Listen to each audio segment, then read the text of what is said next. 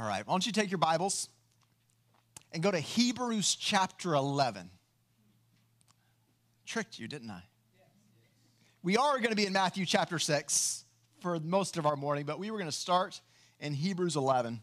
It's a chapter we've already read from together some this morning, a chapter that you're probably familiar with. It's this chapter where the, the writer of Hebrews takes us on a journey back through history, back through the Bible, and reminds us of some of the men and women who lived their lives with a remarkable faith in God. He reminds us of the faith of, of Abel and, and Enoch, of Noah, of Abraham, of Sarah, of Moses, and others. He brings all these people together in this one chapter to show us what it looks like in real life to trust God and to believe Him even when it's hard to believe. One of the things that always stands out to me about this chapter, about these heroes and their faith, is that they recognized that there was something ahead, right? That there was, there was something that we're moving towards. And I think sometimes we either don't think about it or we don't fully believe it. But they, they recognize that there's something, there's something greater, there's something more valuable than anything that we can gain in our lives here. There's something more ahead, and they live for that. And they believe that what's coming, what's ahead, it's, it's worth whatever sacrifices we have to make today, right? So they did things that in the moment didn't make sense, at least not by earthly standards. They went to hard places. They did hard things. Some of them even gave their lives. Others walked away from things that would have been comfortable, that would have been rewarding in this life for the sake of, of God and the promise ahead. My favorite example today in Hebrews chapter 11, because those things change, don't they? But my favorite example today in, in Hebrews 11 is the example of Moses. Because remember, Moses was, was raised in the house of Pharaoh. He was ha- uh, raised in a royal family by adoption. And he could have stayed there and had all the advantages of that royal family position. But instead, he chose to leave that family and to go back to his people, the, the nation of Israel, the people of God and to lead them. So here's what we read in Hebrews 11, verse 24. It says, By faith, Moses, when he was grown up, refused to be called the son of Pharaoh's daughter, choosing rather to be mistreated with the people of God than to enjoy the fleeting pleasures of sin. He considered the reproach of Christ greater wealth than the treasures of Egypt. Why? Because he was looking for the reward. That's what I'm talking about. By earthly standards, Moses had hit the jackpot, right? He was born among slaves, adopted by chance, many of you know the story, into royalty, and he could have stayed there.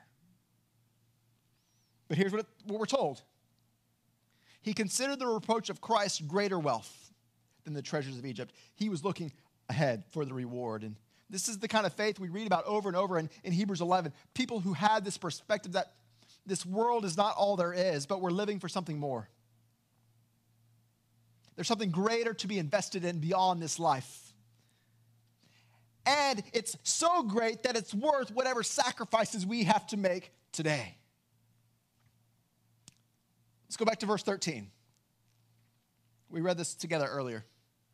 Speaking of those who did hard things, that went hard places, by faith in God, it says, These all died in faith, not having received the things promised in this life, but having greeted them from afar and having acknowledged that they were strangers and exiles on earth.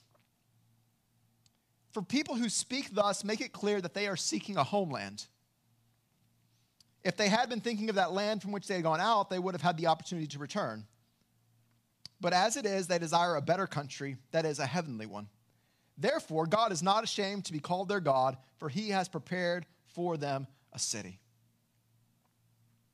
They believed, and he says, in this life, they didn't, they didn't see it all, but they believed, and God honored their faith, and he has prepared for them a city. Some of you may have grown up singing the same song I did. I won't sing it or put the twang on it, but this world is not my home. I'm just a passing through. My treasures are laid up somewhere beyond the blue. Expresses this attitude, this outlook that's described in Hebrews 11 that these people of great faith were living for something future and greater. Something that can't be seen yet, but they believed it was worth living for and sacrificing for. This chapter, Hebrews 11, is full of people who did countercultural things, unnatural things, because they saw themselves as citizens of a different kingdom, people of a different world. And if you've been with us, you know this is exactly what we've been talking about in the Sermon on the Mount, right? Jesus is calling us to live as citizens of his kingdom. And I've said over and over that this means that we are going to live counterculturally, that we are going to do things, we're going to function in ways, we're going to make choices and decisions that are different, and that other people may look into our lives and say, that doesn't seem normal, that doesn't seem logical. But this is the call of the Christian to, to live as citizens of the kingdom of God while in the world. To love the things that God loves, to value the things that God values, to hate the things that God hates, to live in a way that reflects His heart.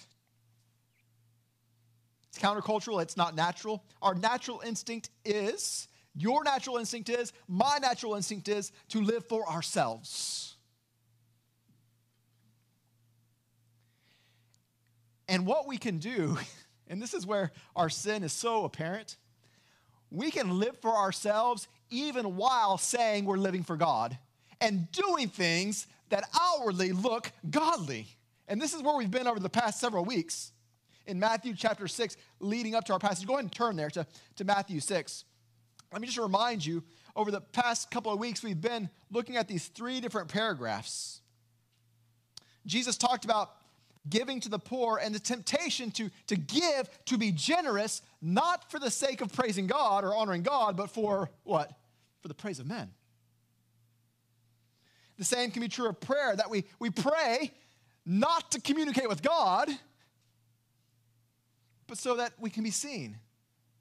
We, we fast not to seek fellowship with God, but to show how spiritual we are. And each of these cases, we have the instruction from Christ don't live for the praise of men, live for the praise of God. Don't live for what you can get now, live for Him and for what's coming. And so, this has been the, the consistent theme through those three paragraphs that we can live for the praise of the world, but when we do, we forfeit the reward that comes from God. And as we come to our passage this morning, starting in verse 19, this theme continues. This theme of God having something better for us. The question is, who are we living for? What are we living for? Do we have the same value system as anyone else in the world? Or are we truly living as people who live at a different standard for a different purpose because we have a different king? To use the words of Hebrews 11, are we living for a better country, a heavenly one, or for the fleeting pleasures that the world can offer? And I want to suggest that our passage this morning gives us three ways to check our hearts and to consider who or what are we living for? Okay? Three sections. What are we living for? What are we focused on? Who are we serving? And I want to encourage you and myself, for, us all, to consider our hearts this morning and to ask the question as I look at my life, as I look at how I'm living, the choices I'm making, what I value, what I'm pursuing, what am I investing in? Am I living for what I can get here and now, or am I truly living for, for God and for what's to come? And this is a question, church, that we must answer individually and together as a church. I'm going to go off my notes for a second, so bear with me. These are things that we could be susceptible to, not only individually, but as a church. We could choose to live for what we can have here. Or we could say, no, what we have here is for the sake of Christ and the world. And so we're going to do this together, not for our own comfort, although there's comfort here, isn't there? But we're going to do this not only for, for us, but for the future reward, for eternal things. We're going to invest together as a people in what's to come. But we need to ask, we need to evaluate, and Jesus helps us here evaluate what are we living for? What are we focused on? Who are we actually serving? Okay? Matthew chapter 6, we're going to look at verses 19 to 24. Hope you'll follow along as I read. Hear the word of God. Do not lay up for yourselves treasures on earth, where moth and rust destroy, and where thieves break in and steal. But lay up for yourselves treasures in heaven, where neither moth nor rust destroys, and where thieves do not break in and steal. For where your treasure is, there will your heart be also. The eye is the lamp of the body. So if your eye is healthy, your whole body will be full of light. But if your eye is bad, your whole body will be full of darkness. If then the light in you is darkness, how great is the darkness? No one can serve two masters, for either he will hate the one and love the other, or he will be devoted to the one and despise the other. You cannot serve God and money. The grass withers and the flower fades, but the word of our God will stand forever. Familiar verses, right? At least the, the, the outer sections, maybe not the middle section because that one gets skipped a lot, but the treasure part and the master's part, familiar passages to most of us. But I, I do want to encourage us. One of the reasons we work through the, the Bible the way we do, it's because we don't want to just grab these passages and pull them out. We want to see where they fit in the context to see the flow of what Christ is doing here. He's helping us see what it looks like to truly live as citizens of his kingdom. And the question at this point is do we love what he loves? Do we value what he values?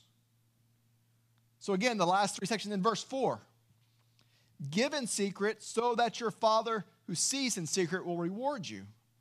Verse 6 pray in secret so that your Father who sees in secret will reward you. Verse 18 fast in secret so that your Father who sees in secret will reward you. The point is, it's better to live for the reward of God than the reward and the praise of men. And the same point continues into our section this morning. As we have this call from Jesus to check our hearts, three different ways he's encouraging us to think through what we value and what we hope for. And the first one is there in 19. The question is, where are we trying to lay up treasures? Where are we trying to accumulate? That's a hard word where are we trying to accumulate wealth? Let me say this at the top. I don't want to miss this point. These verses are about money, okay?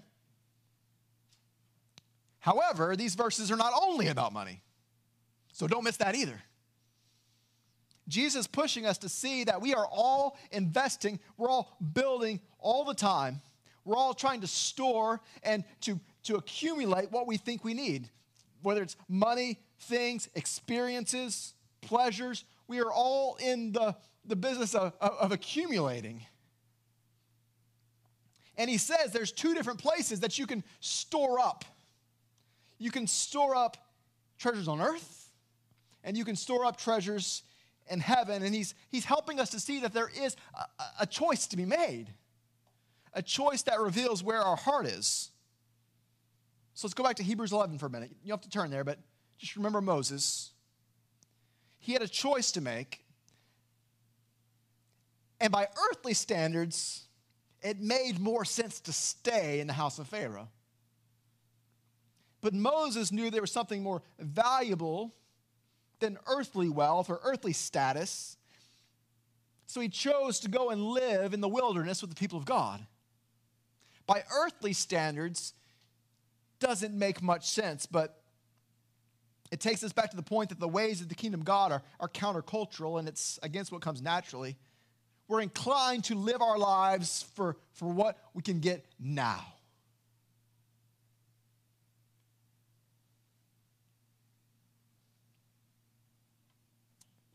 Jesus is talking about money and possessions. The way we use our money, the way we think about money, it says something about what we love and about what we value. It reveals our hearts. So, so just ask yourself the question what am I living to accumulate? For some, it is money. For some, it's not the money itself, but it's the house or it's the car that money can buy. For some, it's not the, the money or the house or the car, but it's that sense of security that comes when we have that, that money. We all have things that we crave and desire. For some, the temptation isn't really money at all. But you can not love money and not love things and still be drawn to earthly treasure. Think about it this way you may not value money or pursue money, but your treasure, that treasure you want, is that piece of paper that you can hang on the wall that says, I got that degree. Or it could be that job with that office that gives you that status, and that is what consumes you. That's that earthly treasure for you. It could be, and this one's tough because it sounds really good. I want to have this particular kind of family, right? And we're together and we love each other and we're on barbecuing on the weekend and cousins and friends. And I just want to have this, this family. Families are good. Education isn't wrong. Careers aren't bad. But the question is, what are we, what are we holding up as ultimate? What are we investing in as primary? We can all be tempted to try and build the perfect life, to build the perfect kingdom. And notice what Jesus says about earthly kingdoms and earthly treasures. Verse 19, he says, Don't lay up for yourselves treasures on earth where moth and rust destroy and where thieves break in and steal. Bottom line translation everything you have and see is temporary and fleeting. It can all be destroyed, it can all be taken away. We know this is true. We all do. We know that we could build great wealth and it could all be gone in one bad investment. We could give all our energy weekend after weekend to the house and the yard. That's for me. We, we could do it all. One tornado, one fire, it's gone. We could give all our focus to a career or position, and then someone could walk in our office one day and say, Thank you for your time. And it's gone. Wealth isn't bad, homes aren't bad. In fact, we can go to other places in Scripture and see that there are godly people who are wealthy. In Acts, we're told that there were, there were some people who had houses big enough for the church to meet in. Big houses aren't bad. Godly people who had position and power and status. It's not the things that are wrong, but Jesus wants us to just, just recognize they're temporary. They're not ultimate. To push it further, there may be some things that you get and you get to enjoy for the rest of your life. But did you read Ecclesiastes with us recently? It all goes away. Or maybe, maybe you're thinking like I did of the story that Jesus told. Jesus tells a story in Luke chapter 12 about a, a profitable farmer, a wealthy guy. This is Luke 12. Jesus told a parable saying, The land of a rich man produced plentifully. And that man thought to himself, What shall I do? For I have nowhere to store my crops. And he said, I'll do this I'll, I'll tear down my barns, I'll build bigger ones, and there I'll store all my grain and goods. And then I'll say to my soul, Soul, you have ample goods laid up for many years. Relax, eat, drink, Be merry. God said to that man, Fool, this night your soul is required of you, and the things that you have prepared, whose will they be?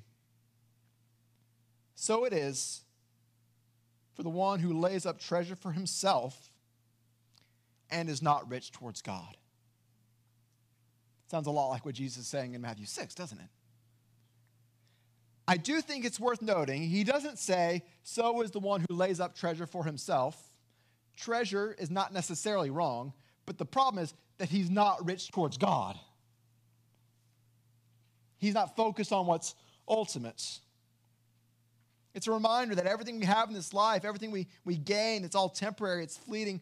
If we invest in the things of earth, we're investing in temporary things. It reminds me of, I've shared this quote with you before, a, a missionary named Jim Elliot, who, who died on the mission field, killed by those whom he went to serve. He said this He is no fool who gives up what he cannot keep in order to gain what he cannot lose. Say that again. He is no fool who gives up what he cannot keep in order to gain what he cannot lose, which is true. We aren't fools if we let go of temporary things in order to get eternal things. Which leads to the next verse. That's what Jesus says. But lay up for yourselves treasures in heaven where neither raw, rust, excuse me, neither moth nor rust destroys, and where thieves do not break in and steal. Here's the alternative instead of investing or storing up things that are temporary, he says, invest and store up things that are eternal. Let me say this again. It's a passage about money, but it's not only a passage about money because we're all investing in something. You may not have a lot of money, but friend, this is for you. Because you're investing time and energy and focus. Good years of your life Every one of you, in the prime of your life, I'm just going to tell you, you're, you're in the prime of your life. This is the time when you can invest. Even if you're poor, we need this encouragement from Christ. We all have treasures and things that we're giving our lives to. And Jesus wants us to know there are ways to invest our lives and our things in ways that are eternal. We can live for things that will last forever. And each of us should be thinking about the ways this applies. There's a thousand of them. The most obvious one from this text is our money. How we use our money matters, it, it reveals our hearts. The way you spend your money reveals what you love, what you crave, what you desire, what you trust in. You can go look at your credit card statement or your bank account statement this afternoon, and you can tell pretty quickly how things rank. So we get in verse 21. For where your treasure is, there will your heart be also. Our heart and our treasure go hand in hand. We will give our attention and our resources to what we love. Your investments reveal your heart. If we love God, we will give to things that God loves. If we love the church, we will give to support the church. If we love others, we will be generous towards others. The way we spend our money shows what we value the most.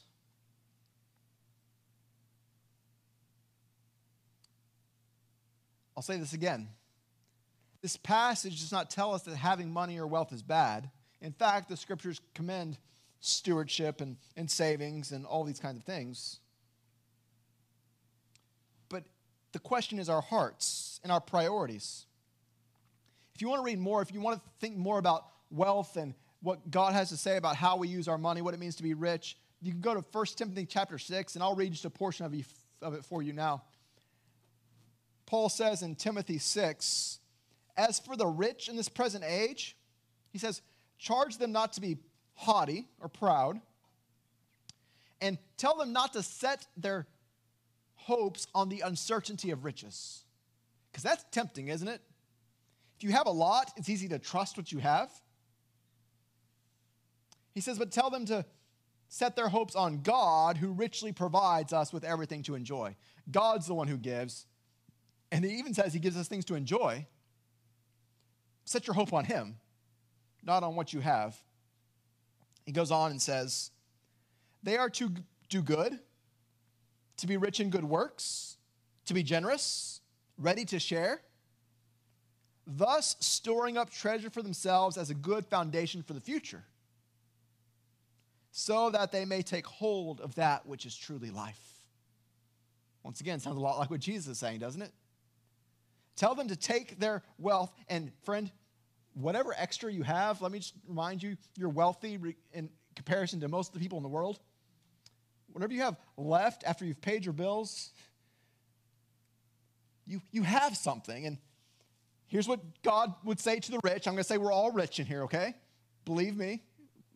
Look at this. We're rich. He says, Be generous,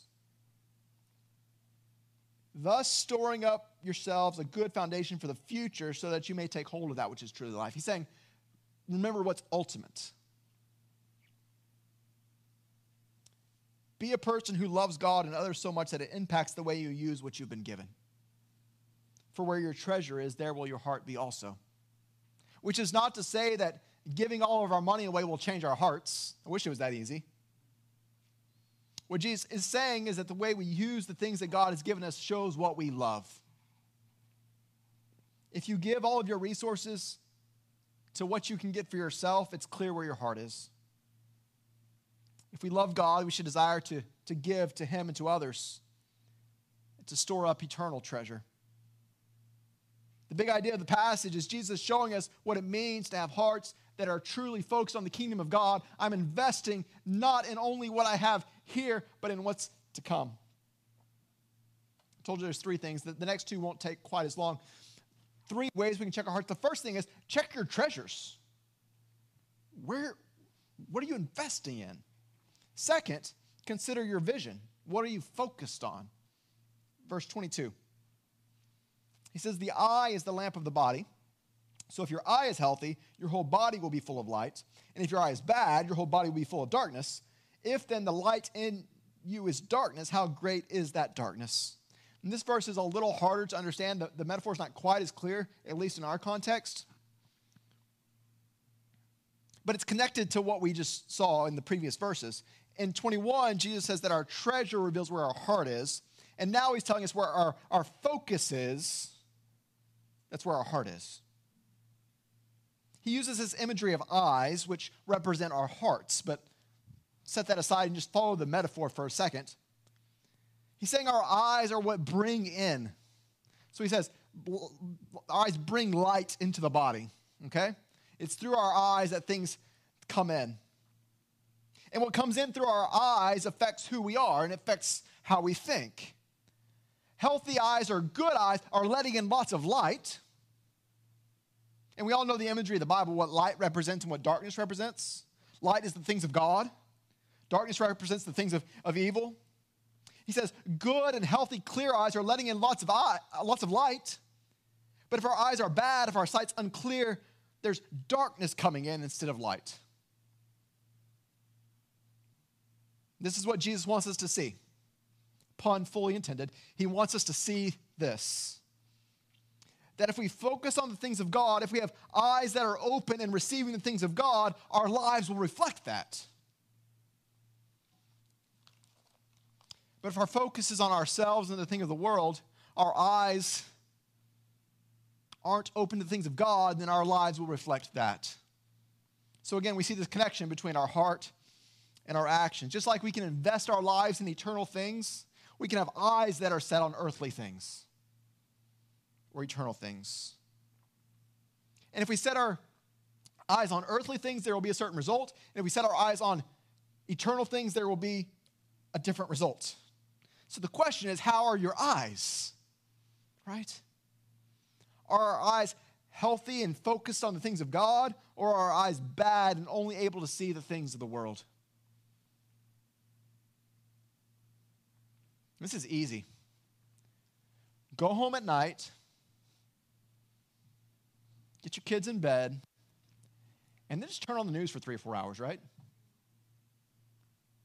Or turn on Netflix for a few hours. and we all do this from time to time. And I'm not saying it's inherently bad, but if this is our habit every day, just drinking in whatever's being fed to us, and maybe TV is not your thing, but you grab your computer, you grab your iPad, you grab your phone, and you just take it in. And let me just live on what the algorithm feeds me for the next few hours.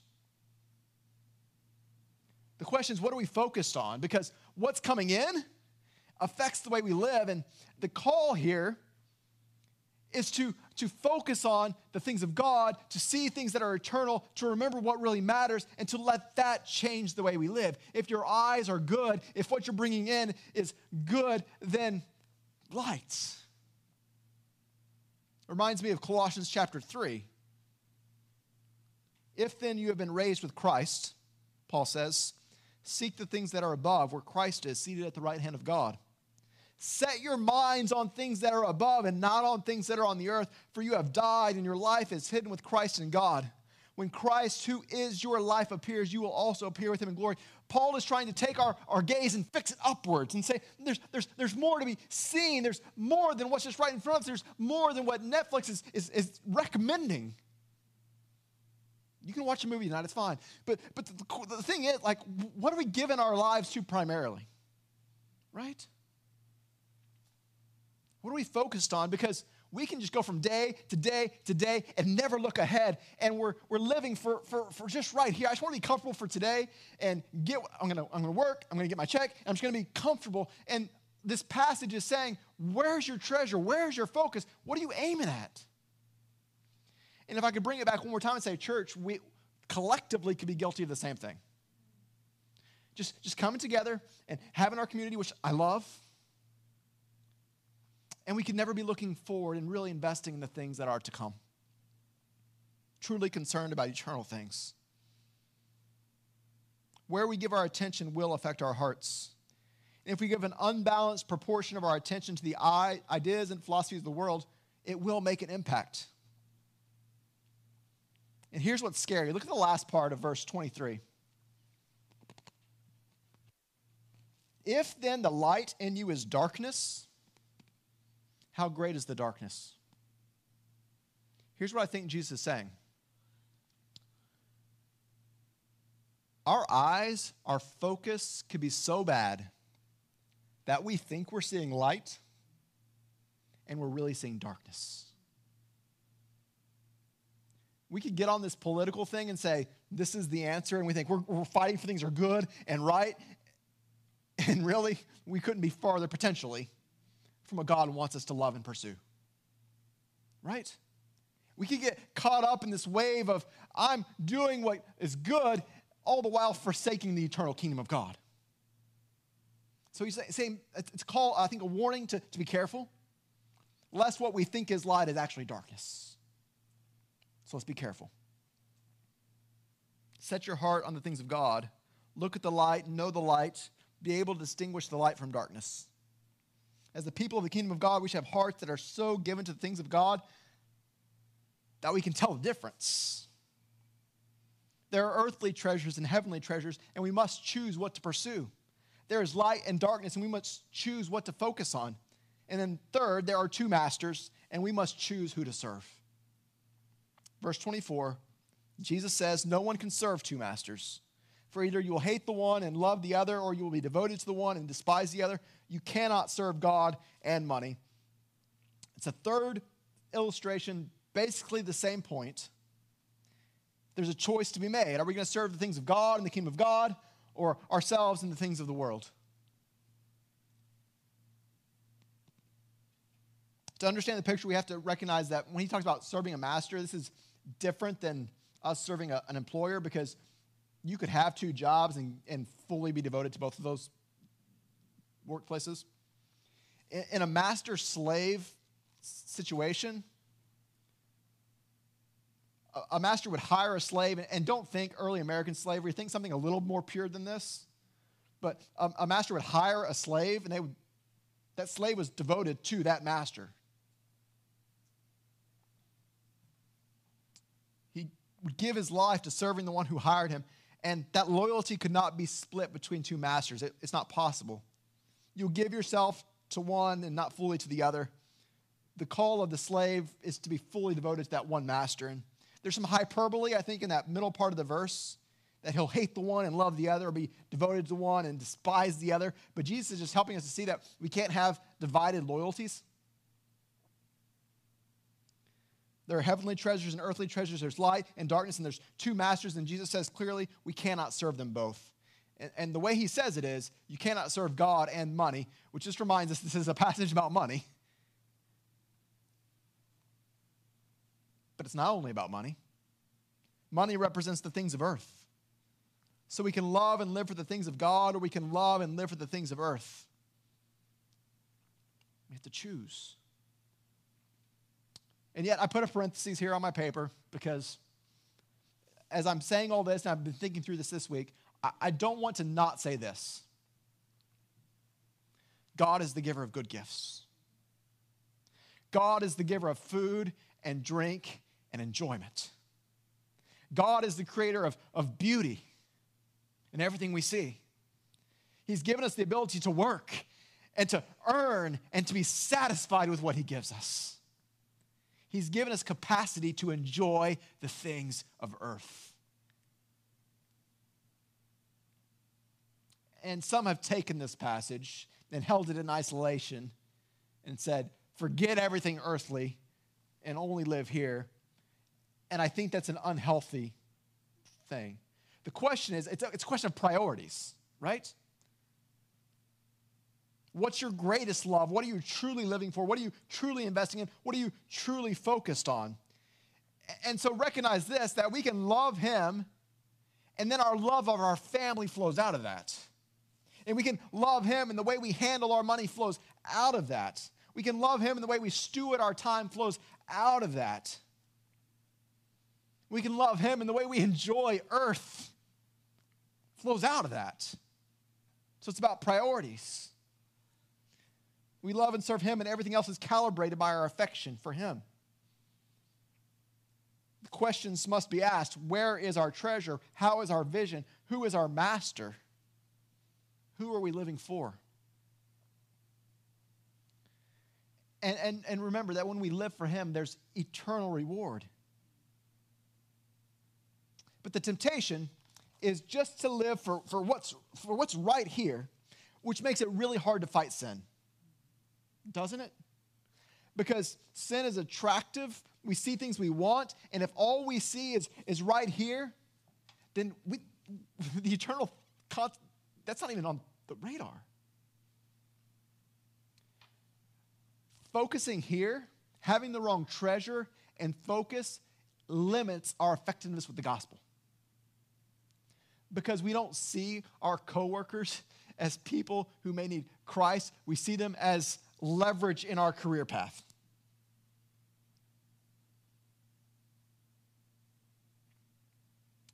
So why don't we, we don't trust God the way we should because we only see the here and now and we forget that God has an eternal plan that we can't see. To go back to Hebrews 11, we see the reality that as we live for the things of heaven, we may not see all the benefits here and now. We're drawn to live for money because we see the immediate benefits of money. We're drawn to living for ourselves because we see the immediate benefits of living for ourselves. But when we live for eternal things, we may not see the benefits right away. We have to trust God that they're greater. So I just want to encourage you this morning to, to consider your heart. Because let's just be, be honest with ourselves. Some of us are wasting our days thinking only about today we're missing the opportunities that God has given us to advance His kingdom in the world. We're busy, we're tired, money is tight. All true things. But we're called to live for something greater. We'll talk next week about anxiety. Because some of us don't think about the future because we're so worried about today. And so part of this is being able to let go and to trust God. So that's next week. But today the question is how do we use our time? How do we use our money? Where do we give our attention? Moses considered the reproach of Christ greater wealth than the treasures of Egypt, for he was looking for the reward. He was living for what's ahead. And this is the way Jesus is calling us to live. He's calling us to be people who desire a better country, those for whom God has prepared a city, those who are willing to give it all now, knowing that we will rise again to a better life. A life that's been made possible by Christ.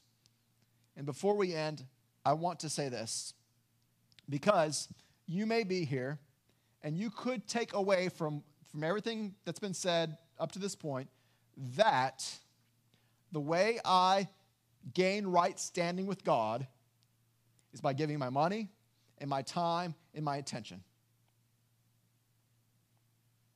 And I just, I just want to remind you you'll never earn favor with God by writing a check.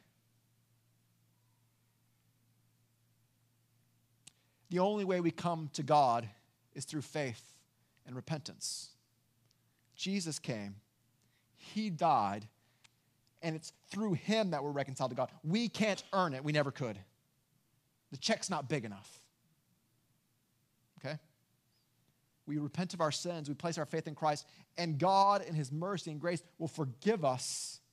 And the Bible says He'll transfer us from the kingdom of darkness to the kingdom of light. And everything we've talked about this morning is what it looks like to live in that kingdom now that we've been brought into it. Okay? So all of this isn't how we come in, this is how we live now that we are His. Because now that we're His, we recognize there's something greater and bigger worth living for. And so the call for those of us who are His is this consider your treasure, check your focus, and answer the question who am I living for? May we individually and as a church live for the kingdom of God and the praise of our Father. Let's pray together.